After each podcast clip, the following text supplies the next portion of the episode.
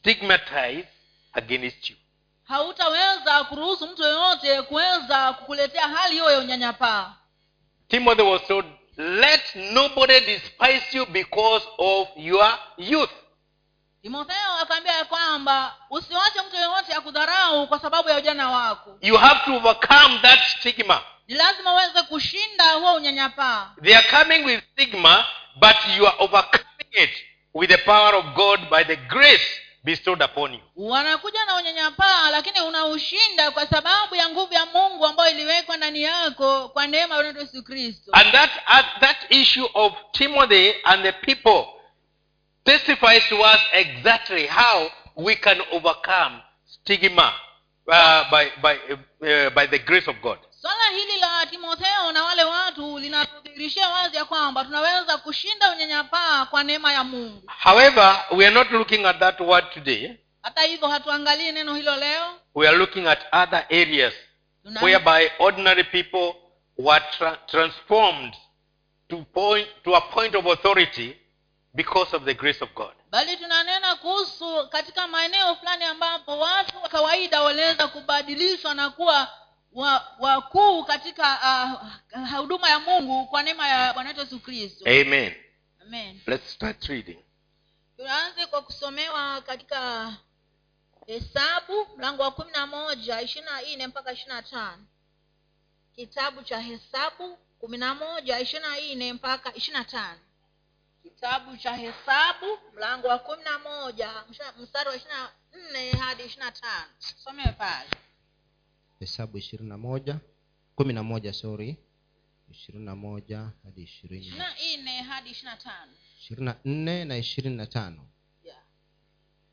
musa akatoka akawaambia watu maneno ya bwana akawatama akawakutanisha watu sabini miongoni mwa wazee wa watu akawaweka kuizunguka hema ndipo bwana akashuka ndani ya wingu akanena naye akatwaa sehemu ya roho iliyokuwa juu ya msa akaitia juu ya wale wazee sabini ikawa roho hiyo ilipowashukia wakatabiri lakini hawakufanya hivyo tena For you to understand the stigma I'm talking about, wewe uweze kuelewa kuhusu unyanyapaa ambao ninaozungumzia I want us to read from verse 21.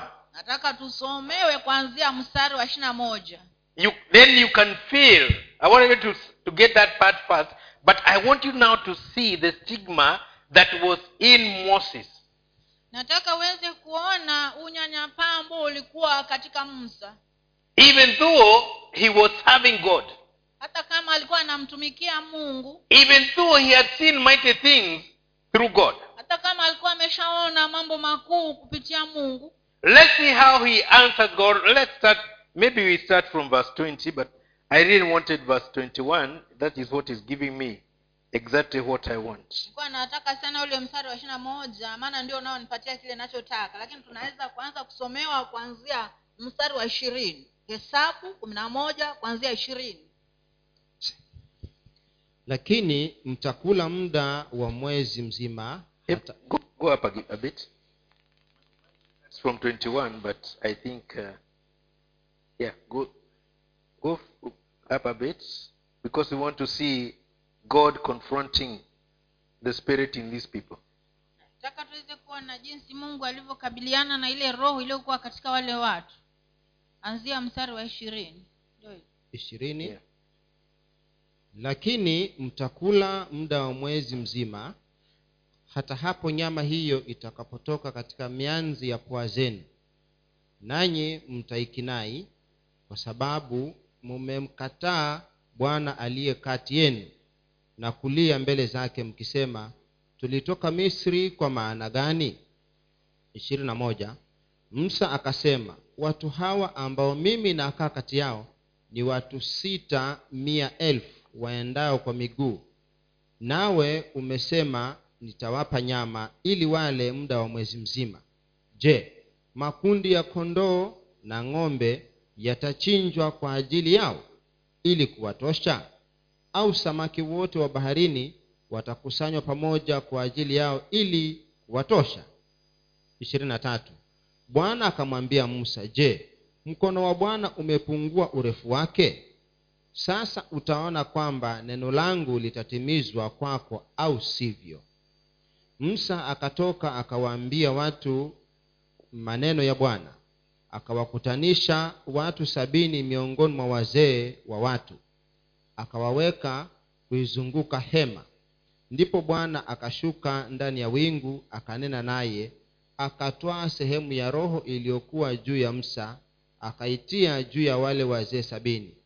Ikawa roho hiyo ilipo- ilipowashukia wakatabiri. Lakini hawakufanya hivyo tena Now, we're looking at these people who are ordinary men. tunaangalia watu hawa ambao walikuwa ni watu wa kawaida People who Moses was also counting himself among them.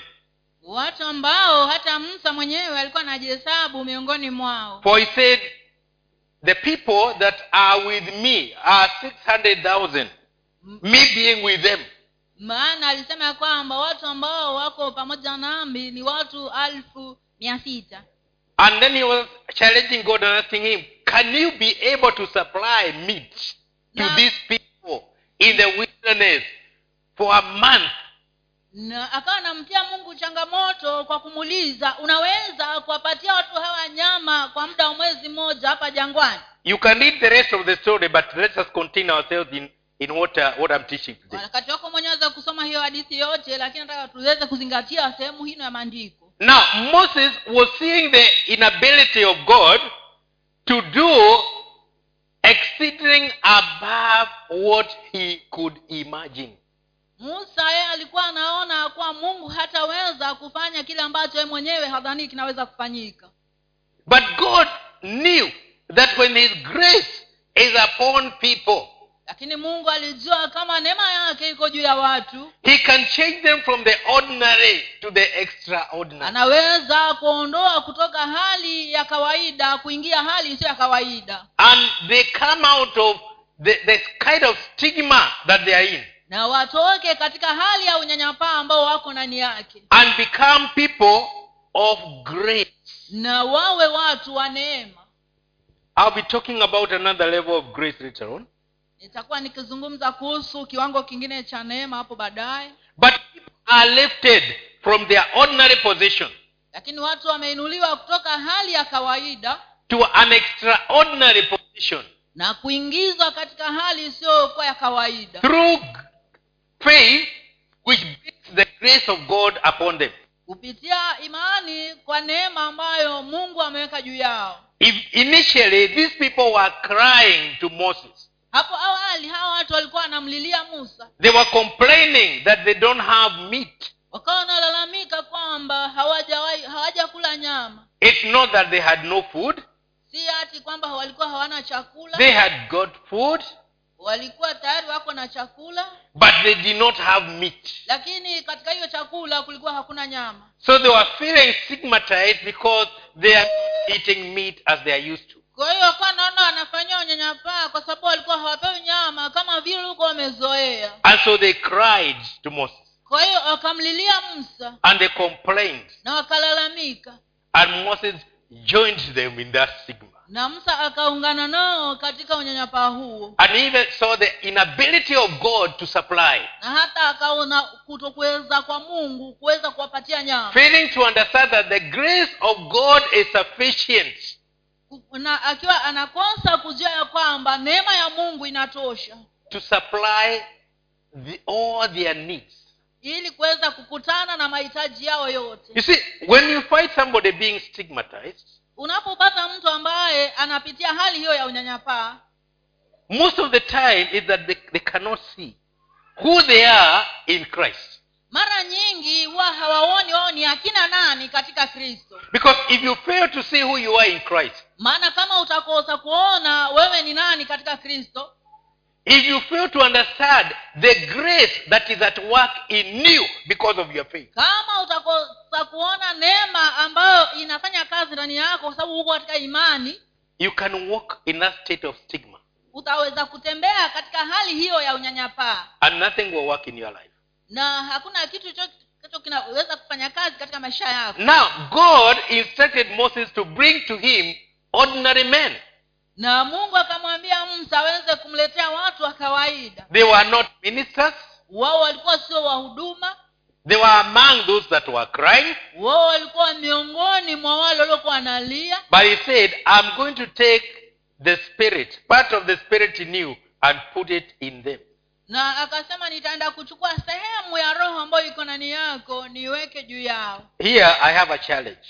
hapa niko na changamoto Can God take a part of the spirit that you have and put it in somebody who is stigmatized and that person changes? je mungu anaweza kuchukua sehemu ya roho ambayo iko ndani yako na aweke kwa mtu mwingine na huyo mtu abadiliki ambaye yuko katika unyanyapaa Can you ask your neighbor, can God take a part of your spirit so that you can be able to be profitable to another person? umuulize jirani yako Do it, do it, do it. You're wearing a mask. mungu anaweza kuchukua sehemu ya roho iliyo ndani yako ili uweze kuwa wa faida kwa yule mtu mwingine Now, what can make him not have that deposit in you? Ni nini ambacho kinamfanya asiweze kuwa na uwekezaji kama huo ndani yako The only reason why he cannot get that deposit is if you yourself you are stigmatized. sababu kwa nini hawezi kuweka eh, kitu kama? Hawezi kupata. hawezi kupata hiyo sehemu ya roho yako ni kwa sababu wewe mwenyewe unatembea katika hali ya unyanyapaa But as long as you are walking in grace through faith in Jesus Christ, lakini kadri tu unatembea katika neema kupitia imani katika yesu kristo Christ sees something he can extract from you to put to work, even to help others. kristo anaona kwamba kuna kitu ndani yako ambacho anaweza kutoa na kuweka kwa mtu mwingine na aweze ku, But when you are walking in a stigmatized position, lakini kama unatembea katika hali ya unyanyapaa Christ cannot find anything he can use in you. yesu kristo hataweza kuona chochote ambacho anaweza kutumia ndani yako Although Moses had joined the other people in, in weeping and crying, hata kama musa alikuwa ameungana na wale watu wengine katika kulia na kulalamika God said, I am not creating a new thing. I'm using what is in you. Mungu akasema sitaenda kuumba kitu kipya bali nitatumia kile ambacho niliweka ndani yako Bring me those ordinary people who are crying. niletee hao watu wa kawaida ambao wanalia Let them come close to me. wacha wache karibu nani And I'm going to take out of you a part of that spirit and give it to them. na nitaenda kuchukua kutokana na ndani yako sehemu ya hiyo roho na niweke ndani yao And Moses brought them closer to God. Na musa akawaleta karibu na mungu And God removed that spirit and put it in them.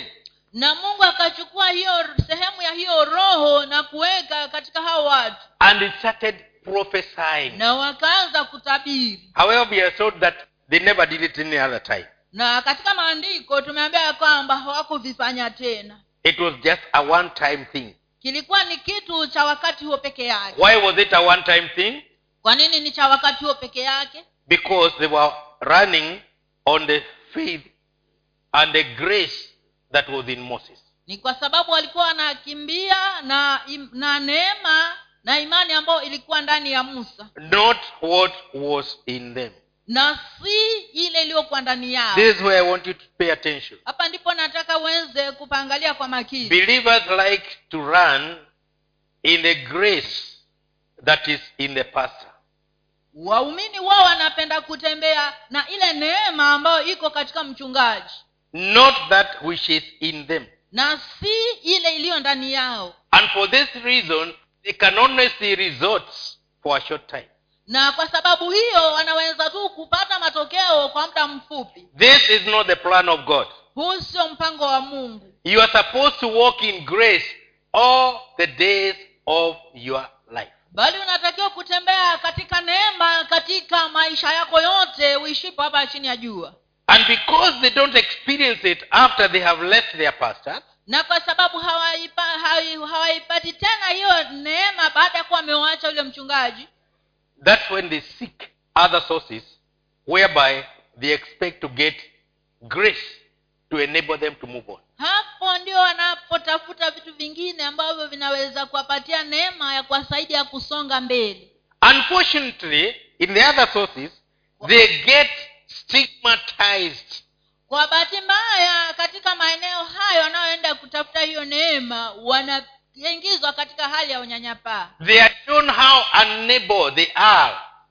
Wanaonyeshwa jinsi ambavyo hawawezi chochote They are shown how they can live on depending on somebody. wanaonyeshwa jinsi ambavyo wanaweza kuendelea kuishi wakitegemea mtu mwingine not God. na si mungu And they live all their lives depending on people. na wanaishi maisha yao yote wakitegemea watu Moses had nobody else to run to even when he was crying. Musa alikuwa hana mtu yeyote wa kumkimbilia hata wakati alipokuwa analia He only had God to cry to. yeye alikuwa tu na mungu wa kumlilia Who do you cry to? wewe wamlilia nani Who can you call anytime you feel that things are not working? ni nani ambaye unaweza kumwita wakati wowote ambapo unahisa kwamba mambo haendi sawa And why is it that you don't have that boldness to go to God?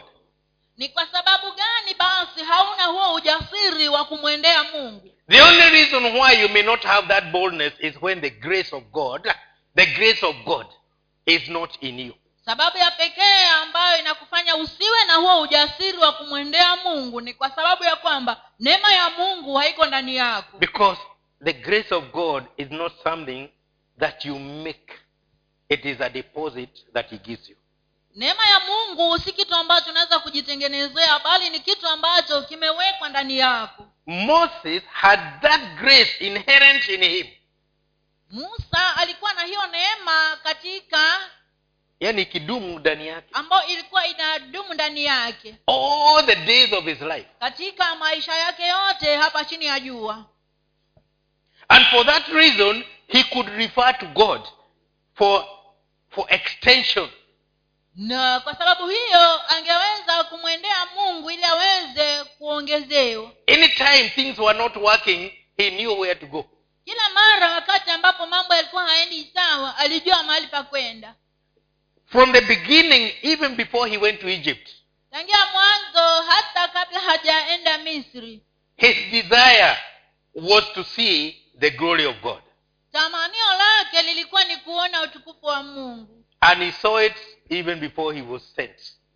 na aliuona hata kabla hajatumwa And he lived as one with an experience of God, and he could not be stigmatized by Pharaoh because of what.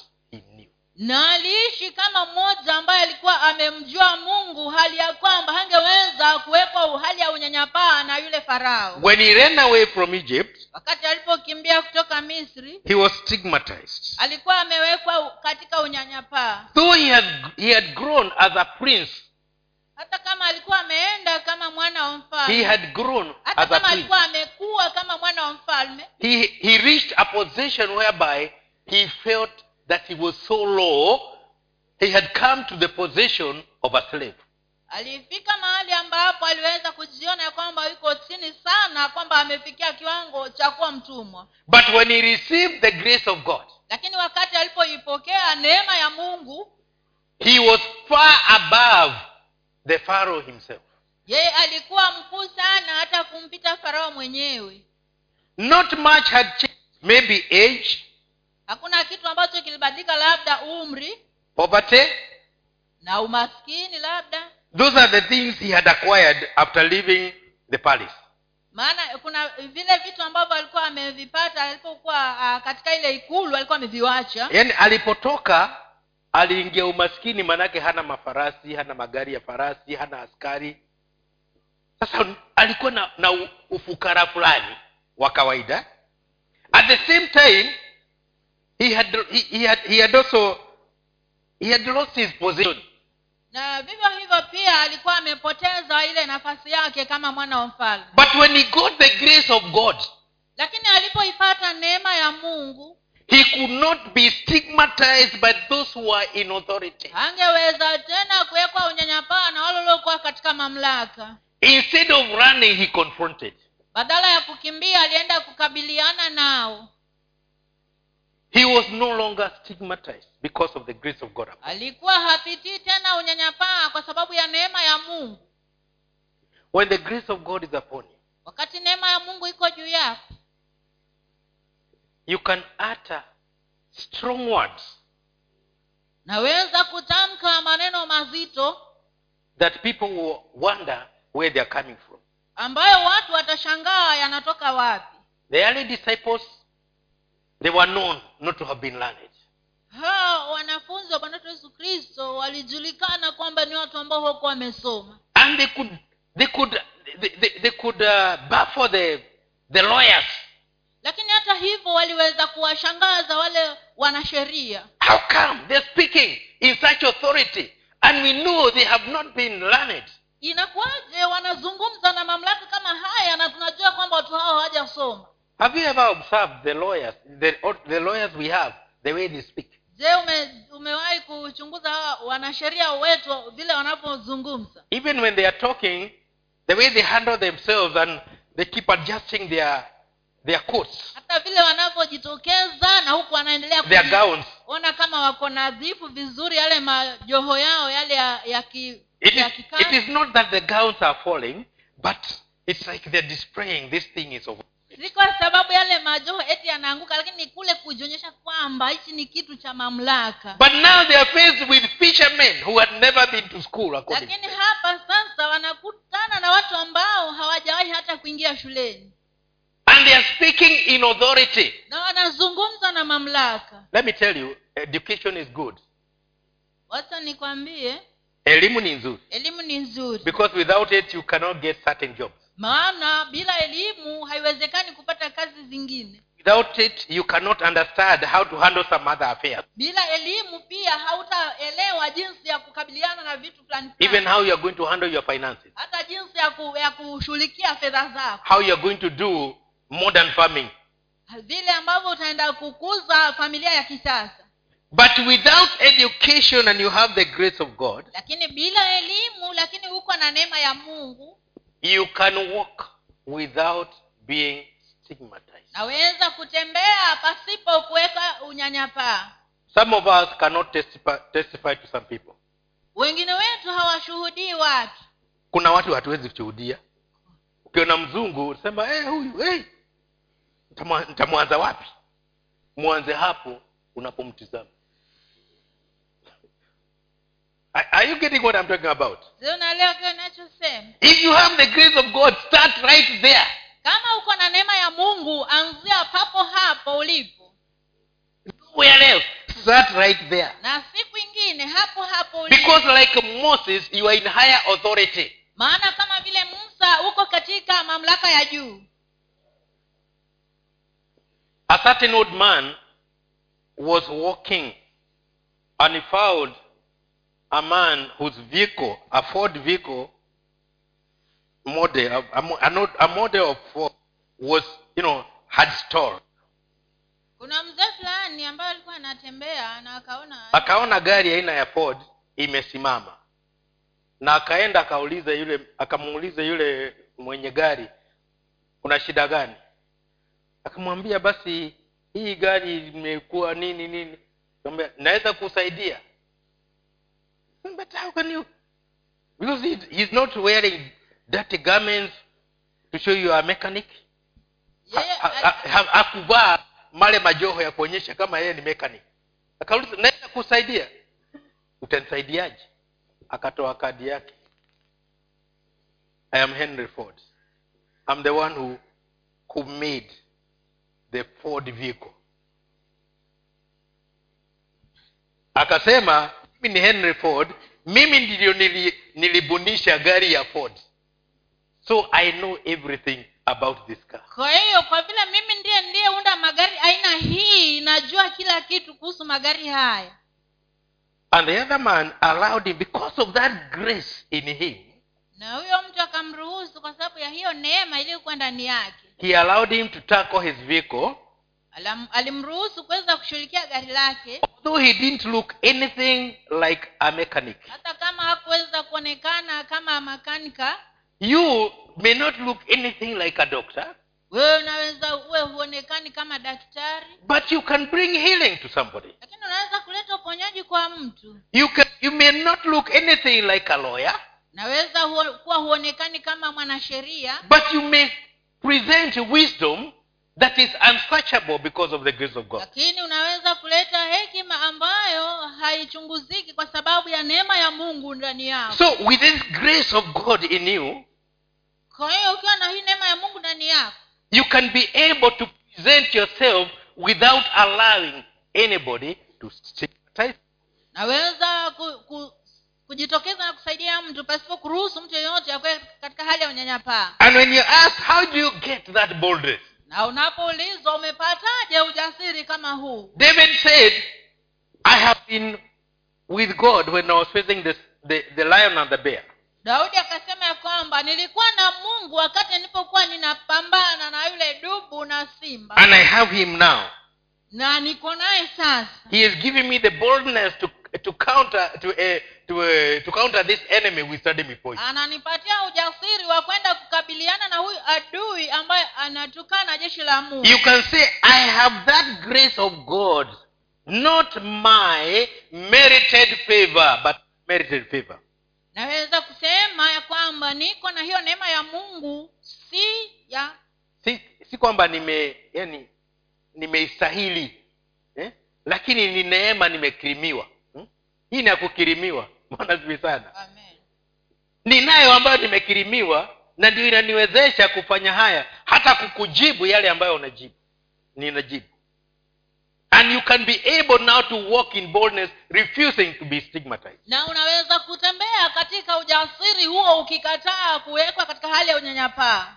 Now god has called us to that to that that grace sasa mungu ametuita kwa hiyo neema. So we can walk out of that stigma. Ili tukaweza kutoka katika hali hiyo ya unyanyapaa. Let's go to the next one. Tusomewe sasa katika injili ya luka mlango wa kumi mstari wa kumi na saba mpaka ishiri na nne. Injili ya luka mtakatifu mlango wa kumi mstari wa kumi na saba mpaka ishirini na nne. Tusomewe pale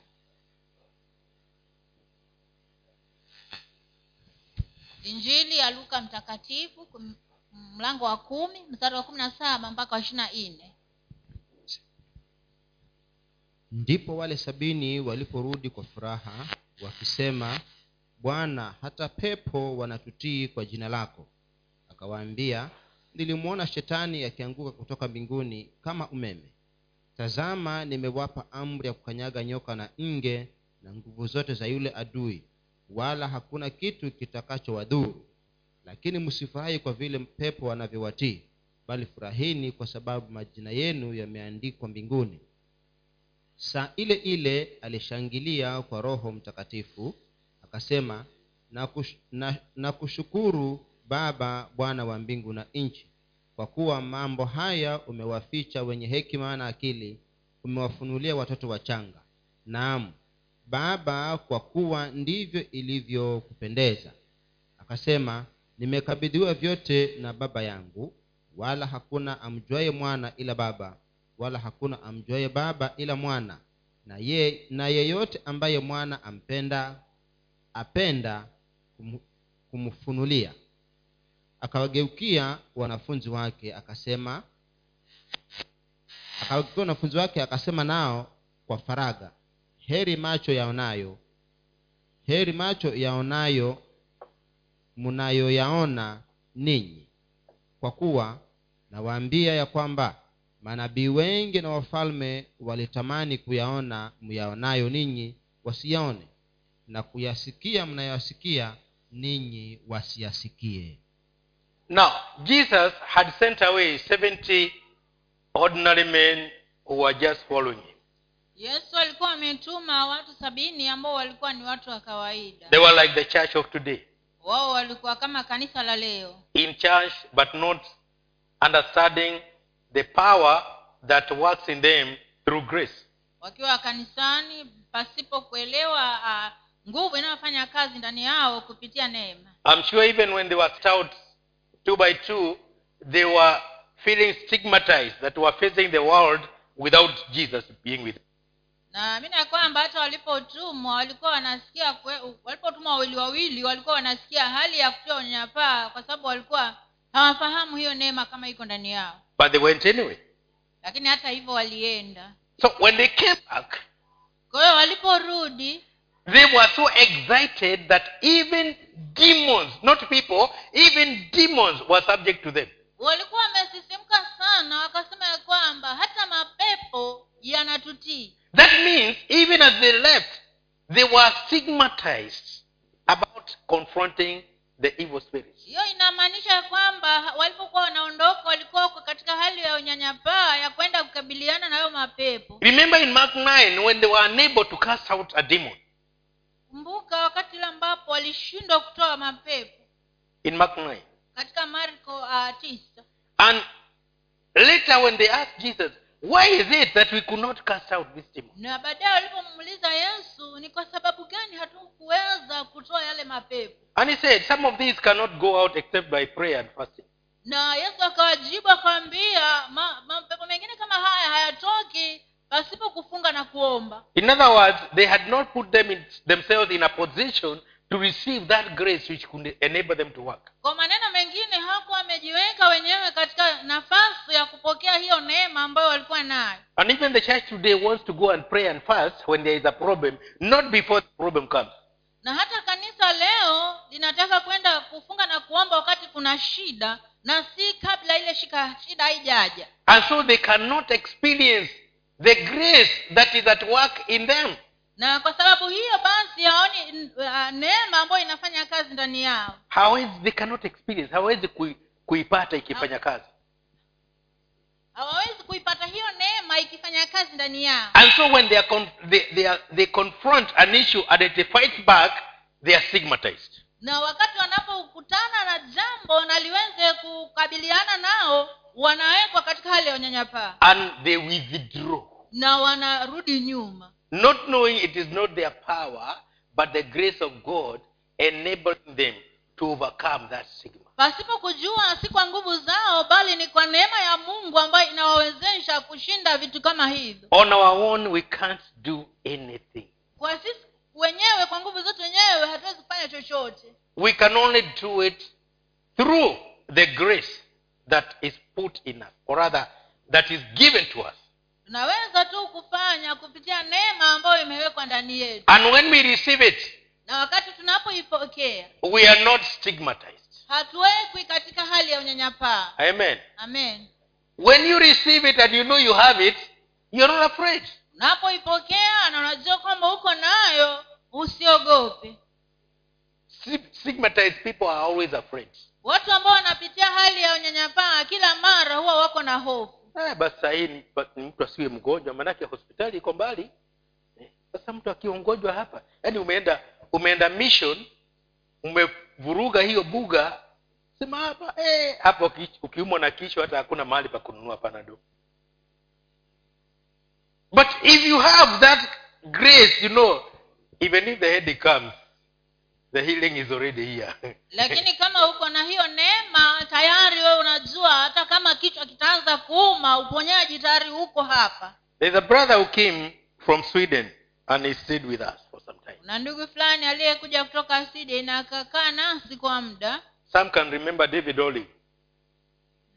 David olive. Alikuwa anaitwa david olive. David olive came for the first time to kenya and he carried with him a lot of drugs of presumed sicknesses that you would find in africa huyu david olive alipokuja mara ya kwanza alikuja na madawa mengi kabisa yakiwa yameandikwa magonjwa ambayo alikuwa anadhania kwamba atakuja kuyakuta huku kenya. But when he came he realized that he didn't need them. Lakini alipofika huku alitambua ya kwamba hata hakuhitaji hayo madawa yote. And he was coming on a missionary uh, uh, trip. Wakati huo ambapo alikuwa anakuja kwa huduma. So when he went back, he told guys, you don't need you don't need to, to go with drugs unless you don't have faith. Kwa hiyo aliporudi kule alienda akaambia wenzake ah hutakiwi kubebana na madawa labda uwe huna ne, una neema. And the next time he came with his wife, na mara hiyo ya pili alipokuja na mke wake and we were you know he was living an ordinary life but the wife was a bit skeptical. Huyu mume alikuwa anaishi maisha ya kawaida lakini huyu mke kidogo alikuwa na hofu. So she could observe not to get sick in africa. Kwa hivyo alikuwa mwangalifu sana asijakuwa mgonjwa hapa afrika. So that she may not go back she, she may not have to rush back for an operation or, or a treatment. ili asija ikambidi akimbie nyumbani ili aende akafanyiwa upasuaji ama kwa matibabu. But one day she got sick. Lakini siku moja akawa mgonjwa. A flea got into her toe and there was a jiga aliingiwa anafunza and when was told it's a jigger. Na wakati alipoambiwa huyu ni funza. She asked, how, how is the, how is am i going to be operated? Na akaanza kuuliza haya basi nitafanyiwa upasuaji vipi? And she had a doctor just in the church. Na wakati ambapo alikuwa na daktari hapo hapo kanisani. Yeah, sister edna just removed the jigger and she did the operation dada edna akatoa hiyo funza. Now I, you see now she was stigmatized because now with an object a, a living thing in my body I, I must be in a terrible state. Yaani sasa alikuwa anapitia hali ya unyanyapaa akiwaza kwamba yaani mnyama ambaye anaishi ndani ya mwili wangu. This is how stigma was hivi ndivyo unyanyapaa unavyofanya kazi. But when the grace of god is in you you can be able to overcome those things. Lakini wakati neema ya mungu iko ndani yako unaweza kushinda vitu kama hivyo. The third trip that david olive made in kenya Uh, kile kipindi cha mwisho cha tatu cha tatu. ambacho huyu david oliver alikuja kenya. We met at charwamai. He had come to malindi and then we met at charwamai. Tulikutana naye pale charamae maana alikuwa ametoka malindi and he just bought uh, a, a piece of octopus. Na akanunua kweza yes. Eh, kweza. He bought a piece of octopus and he just started chewing. Akanunua kipande cha kweza na akaanza kula tayari. He was not stigmatized that this thing can be dangerous for him. Safari hii alikuwa hana hali hiyo ya unyanyapaa ya kwamba kitu hicho kinaweza kuwa hatari kwake. Mzungu ananunua kweza na hapo hapo anaanza kumtafuna hajashemchwa yani kulingana na wao. Hajapikwa hajafanywa lolote na amemkuta kwenye liboksi uko wazi. I saw somebody who had grown in faith. Niliona mtu ambaye amekuwa katika imani. Somebody who knew that the grace of god is able to protect him. Mtu ambaye alijua kwamba neema ya mungu inaweza kumlinda yeye. And he had also grown preaching because whenever he used to preach he could hold a small paper and he is reading and preaching. Pastor Marome can remember. He is reading and preaching Mm. and then after after 15 minutes i'm done. I'm done. Hmm? hata pia katika huduma kuhubiri alikuwa amekuwa maana hapo mwanzo alikuwa anatembea na anasimama madhabauni akijikaratasi chake wakati anahubiri anakisoma soma na kusema. Na dakika kumi na tano peke yake anasema nimemaliza. And that is that is the end of the service. Na hiyo basi ibada imeisha but the grace of god removed him from that kind of stigma. Lakini neema ya mungu ilimwondoa katika hali hiyo ya unyanyapaa. And he became profitable even to others. Na akawa mtu wa faida katika huduma there's somebody we lived with. Some of us can remember them we can remember him. Wengine wetu wanaweza kumkumbuka. Yes that's good. Tusomewe sasa katika injili ya marko mtakatifu mlango wa kumi na sita mstari wa kumi na nne mpaka wa kumi na nane injili ya marko mtakatifu kumi na sita kumi na nne mpaka kumi na nane marko kumi na sita kumi na nne hadi kumi na nane baadaye akaonekana na wale kumi na mmoja walipokuwa wakila akawakemea kwa kutokuamini kwao na ugumu wa mioyo yao kwa kuwa hawakuwasadiki wale waliomwona alipofufuka katika wafu akawaambia enendeni ulimwenguni mote mkaihubiri njili kwa kila kiumbe. Aminiye na kubatizwa ataokoka asiyeamini atahukumiwa. Na ishara hizi zitafuatana na hao waaminio. Kwa jina langu watatoa pepo watasema kwa lugha mpya watashika nyoka. Hata wakinywa kitu cha kufisha hakitawadhuru kabisa. Wataweka mikono yao juu ya wagonjwa nao watapata afya now jesus here was talking to non-believing believers. Hapa yesu alikuwa anazungumza na waumini ambao walikuwa hawaamini. They had not believed that he not believe. Walikuwa hawaamini ya kwamba Ah, alikuwa hawaamini ali- alijua hawaamini. Alafu kisha anawatuma wakahubiri injili ya imani kwa watu wasioijua so he, he spoke to them. Kwa hiyo akazungumza nao. Even though they had not believed he knew what he had put in them. Hata kama walikuwa hawajaamini yeye alijua kile alichokuwa ameweka ndani yao. So after confronting them he sent them out. kwa hiyo baada ya kuwa amewakabili aliweza kuwatuma nje. Now i want to tell you this. Nataka nikwambie hivi. Jesus knows what you are made of. Yesu anajua wewe umetengenezwa namna gani even though you are stigmatized sometimes hata kama kuna wakati ambapo unapitia hali ya unyanyapaa he knows what you carry. yeye anajua kile unachoweza. And he expects you to go out. He will not send somebody else. He will send you. Na anakutarajia wewe uweze kutoka kule nje maana hatatuma mwingine bali atakutuma wewe hapo. Those things that you're seeing that need to be rectified. Vile vitu ambavyo unaona kwamba vinahitaji kurekebishwa he is not going to send somebody else he will send you. Hatatuma mtu mwingine bali atakutuma wewe hapo. So it is high time you accept the Right. grace of god that is in you. Kwa hiyo ndio wakati wa kukubali neema ya mungu ambayo iko ndani yako. And go out there and do what he expects you to do. Na utoke kule nje ukafanye kile ambacho anakutarajia ukakifanya without fearing those people you're going to meet pasipo kuwaogopa wale watu ambao unaenda kukutana nao. Without fearing those situations that you are going to encounter. Pasipo kuogopa zile hali ambazo utaenda kukutana nazo kule nje. Because the grace of god has lifted you from the point of being stigmatized. Kwa kwa sababu neema ya mungu imekuinua kutoka kiwango kile cha kuwekwa katika hali ya unyanyapaa. And if you accommodate stigma in yourself na kama utaweza kuruhusu unyanyapaa ukae ndani yako the way these disciples were doing. kama vile hawa wanafunzi walivyokuwa wakifanya a lot of work that is supposed to be done will remain undone. kazi nyingi ambayo inatakiwa kufanywa itabaki pasipo kufanywa. And it will be because of allowing yourself to be stigmatized. Na itakuwa ni kwa sababu ya we mwenyewe kujiruhusu kuwekwa unyanyapaa. Time has come. We rise up to the position that god has put us. Wakati umefika ambapo tuinuke na tuingie katika viwango ambavyo mungu ametuweka. Moses had been raised to be king. Musa alikuwa ameelelewa kuja kuwa mfalme. But when he discovered himself he became a slave. Lakini alipojitambua mwenyewe akawa mtumwa. When he discovered himself in god wakati alipojitambua mwenyewe katika mungu he became more than a king alikuwa zaidi ya mfalme. He became he, he became like the father of pharaoh. Akawa kama baba wa huyo farao. And he was told by god himself na akaambiwa na mungu mwenyewe that aaron your elder brother will be a priest to you.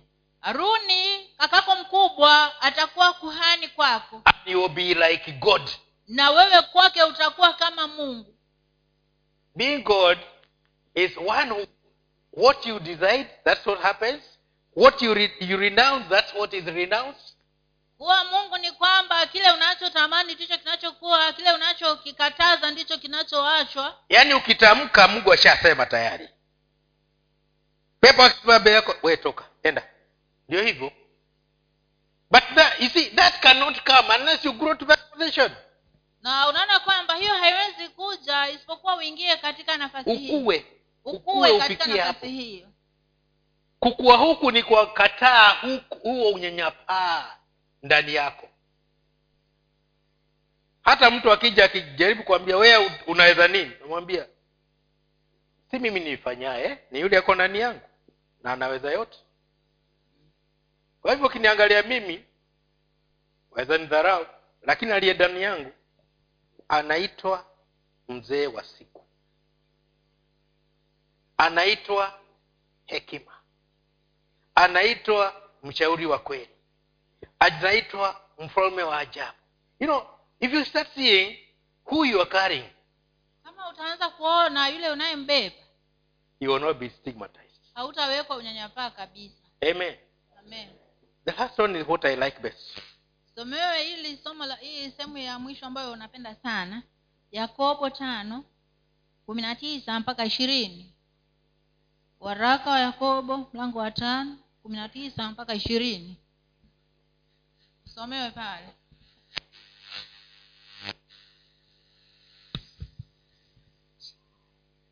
Yakobo tano kumi na tisa na ishirini. Ndugu zangu ikiwa mtu wa kwenu amepotelea mbali na kweli na mtu mwingine akamrejeza jueni ya kuwa yeye amrejezaye mwenye dhambi hata atoke katika njia ya upotevu. Ataokoka ata, ataokoa roho na mauti na kufunika wingi wa dhambi. God is looking at us as people with authority and grace mungu anatuangalia sisi kama watu ambao wako katika mamlaka na wako katika neema. We have authority to confront even those that need to be confronted. Tuko na mamlaka hata ya kwenda kuwakabili wale ambao wanatakiwa kukabilianwa and we have grace enough to remove them from where they are and we put them where we want them to be. Na tuko na neema ya kutosha kuwatoa pale walipo na tuwaweke pale ambao wanafaa kuwa. But what do we do? Lakini tutafanya nini? You see a drunk and you say ah washapotea huyu. Unaona mtu amelewa alafu nasema ah shauri yake wachana naye. You see your brother or sister fall in sin say shauri yake. Naona dada yako amekuwa mgonjwa unasema ah shauri yake. Yaani amekuwa ameingia dha- dhambini huo ni shauri yake. Memwachia hapo tu. Not knowing you have the grace to remove that person from that position. Pasipo kujua ya kwamba unayo neema ya kuondoa huyo mtu katika nafasi hiyo ya kuanguka na umwingize mahali first of all you confront that sin. Cha kwanza kabisa unakabiliana na hiyo dhambi. And, and, and, and save that soul from, from death. Na uokoe hiyo nafsi kutokana na kifo and then you take that person and put them in a position of grace once again. Alafu wachukua huyo mtu na kumweka katika na sehemu ya neema. And you walk with that person now as a sinless person. Na unatembea na huyo mtu kama mtu ambaye hana dhambi. hana dhambi tena. Not no longer fallen mtu ambaye hako katika hali ile ya kuanguka tena. But somebody who is walking with you together with you in grace. Lakini kama mtu ambaye anatembea pamoja nawe katika neema. Because they are no longer stigmatized. Maana hawako tena katika hali ya unyanyapaa. Because others will say, will say wewe ulianguka wewe achana sasa unatuonyesha nini? Lakini wewe ukimwona mwambie ndugu waweza kurudi. Bado kuna nafasi yako these are two different people seeing things different. Mmoja anamwa- wewe ulikuwa ulikuwa unatuhubiria vizuri sasa angalia ulianguka. Mwingine anamwambia wewe ndugu hapo ulipo si kwako. Toka hapo rudi huku achana na hayo mambo. They are confronting the same person but one with grace and authority the other one without grace and without authority. Wote wawili wanakabiliana na mtu mmoja wakiwa na mitazamo tofauti. Mwingine akiwa na mamlaka katika neema ya mungu na mwingine akiwa hana hayo hiyo neema. Na hana mamlaka. Na hana mamlaka. Because you cannot do anything to that person. Maana hutaweza kufanya chochote kwa mtu kama huyu. And both of them are seeing themselves as believers na wote wawili wanajiona wenyewe kama waumini. There are so many people we have let continue living in sin. Kuna, because we failed to apply the grace of god in us. Kuna watu wengi ambao tumewacha waendelee kuishi katika dhambi kwa sababu tulishindwa kutumia neema ya mungu ambayo iko ndani yetu. When a soldier falls the, so, uh, the, the, the, the living ones don't don't kill them wakati askari anapoanguka wale walio wenzake hawamuui. wenzake hawamuui. They try their level best to maintain that life. Wanajaribu kadri wawezavyo ili kuweza kumfanya abaki akiwa hai. The soldiers of christ should also keep that soul alive to those words. Hawa askari wa kristo pia wanatakiwa kuhakikisha wameweka hiyo nafsi ikiwa hai and also they restore by forgiveness of sins. Na pia wamrudishe kwa kumsamehe dhambi. And the first one to forgive that person is you. Na wa kwanza kabisa kusamehe huyo mtu ni wewe hapo. Wewe umsamehe ndio mungu amsamehe. Kwanza umrejeshe um, uweze kum, uweze kumtoa katika hiyo hali ya kifo cha kiroho ndio mungu amtoe alafu umsamehe ndio mungu amsamehe. Bila hivyo mungu anajua huyu hata hata nikim, hata nikimwokoa atamrudisha. Sasa shida iko haiko kwa yule mtu iko kwa wale wanao- wanaomzunguka. Bwana asifiwe sana. Amen. wacha neema hii ya mungu ifanye kazi ndani yetu. Let the grace of god do what it was meant to. Wacha hiyo neema ya mungu ifanye kile ambacho ilikuwa inatakiwa kufanya stop despising yourself. Acha kujidharau mwenyewe. You are career of god's glory. Wewe ni mbebaji wa neema ya mungu. Unlike job you will walk into a place and people keep quiet. Kama vile ayubu utaingia mahali wewe na watu wananyamaza kimya. Because they cannot continue with their conversation maana hawataweza kuendelea na yale mazungumzo waliokuwa nayo. Not because you are going to tell on them si kwa sababu utaenda kuwasema but because your presence does not allow that kind of talk. Lakini ni kwa sababu uwepo wako pale hawezi kuruhusu mazungumzo ya aina hiyo kuendelea. Watu wa neema hata unapokuja kuambiwa "Eh, unajua ndugu fulani dada fulani sema sijui nasitaki kujua kwa sababu hiyo anaanza unajua anakuingiza mahali. Anataka kudondoa ile ile neema yako. Ile neema iko ndani yako. Unajua. Ambie sijui na sahii sitaki kujua. Maana sitaki kumjua hivyo. Nataka kumjua vile navyomjua maana wewe uliyejua ulitakikana ufanye kitu. Amen. Amen. I'm done